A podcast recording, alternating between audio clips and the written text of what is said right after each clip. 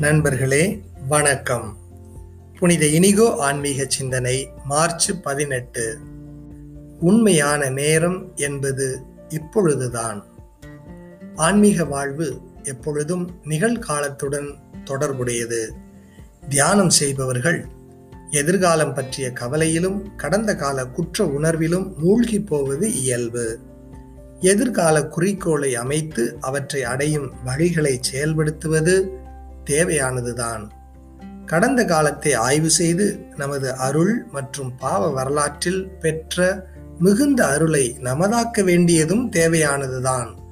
இருப்பினும் நிகழ்காலமே உண்மையானது. எனவே தியானம் செய்பவர்களை வழிநடத்துபவர்கள் நிகழ்காலத்தில் வாழ அழைப்பு விடுகின்றார்கள். ஏனெனில் நிகழ்காலம் மட்டுமே அருளின் காலம் என்கின்றார் பில் கிரேட் பொன்னான கடந்த காலங்களுக்கு பிரியாவிடை கொடுங்கள். இல்லையேல் உங்கள் இதயம் ஒருபோதும் நிகழ்காலத்தை விரும்பாது என்கின்றார் அந்தோனி டெமெல்லோ. பயிற்சி செய்வோம். இன்று பயணிக்கும் போது அல்லது பேசிக்கொண்டிருக்கும் போது அல்லது பிற செயல்களின் நடுவே சிறிது நில்லுங்கள். இப்பொழுது என்னும் அருளில் இருங்கள்.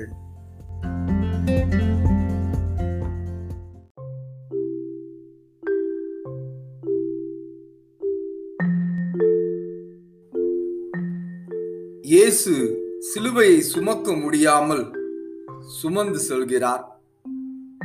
கல்வாரி வரை அவர் செல்வாரா? வழியில் இறந்து போவாரா? அவர் மீது இருந்த கரிசனையால் அல்ல தங்கள் கடமை நிறைவேற வேண்டும் என்று படை வீரர்கள் எண்ணுகிறார்கள்.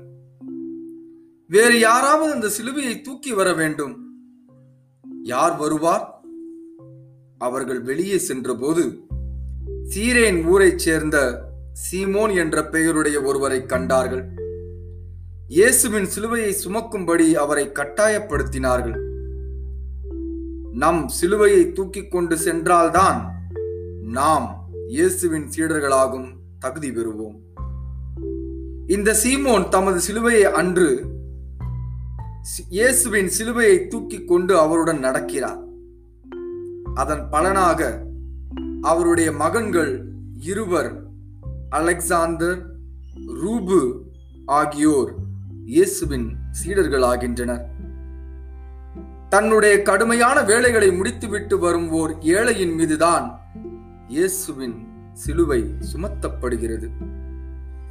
விளிம்பு நிலையில் உள்ள ஏழைகளால் தான் உலகம் நடைபெறுகிறது நிலை பெறுகிறது. அடிப்படை நலன்களை பெறுகிறது. ஆயினும் ஏழைகளை கிள்ளுக்கீரையாகவே உலகம் நடத்துகிறது. நீ எப்படி?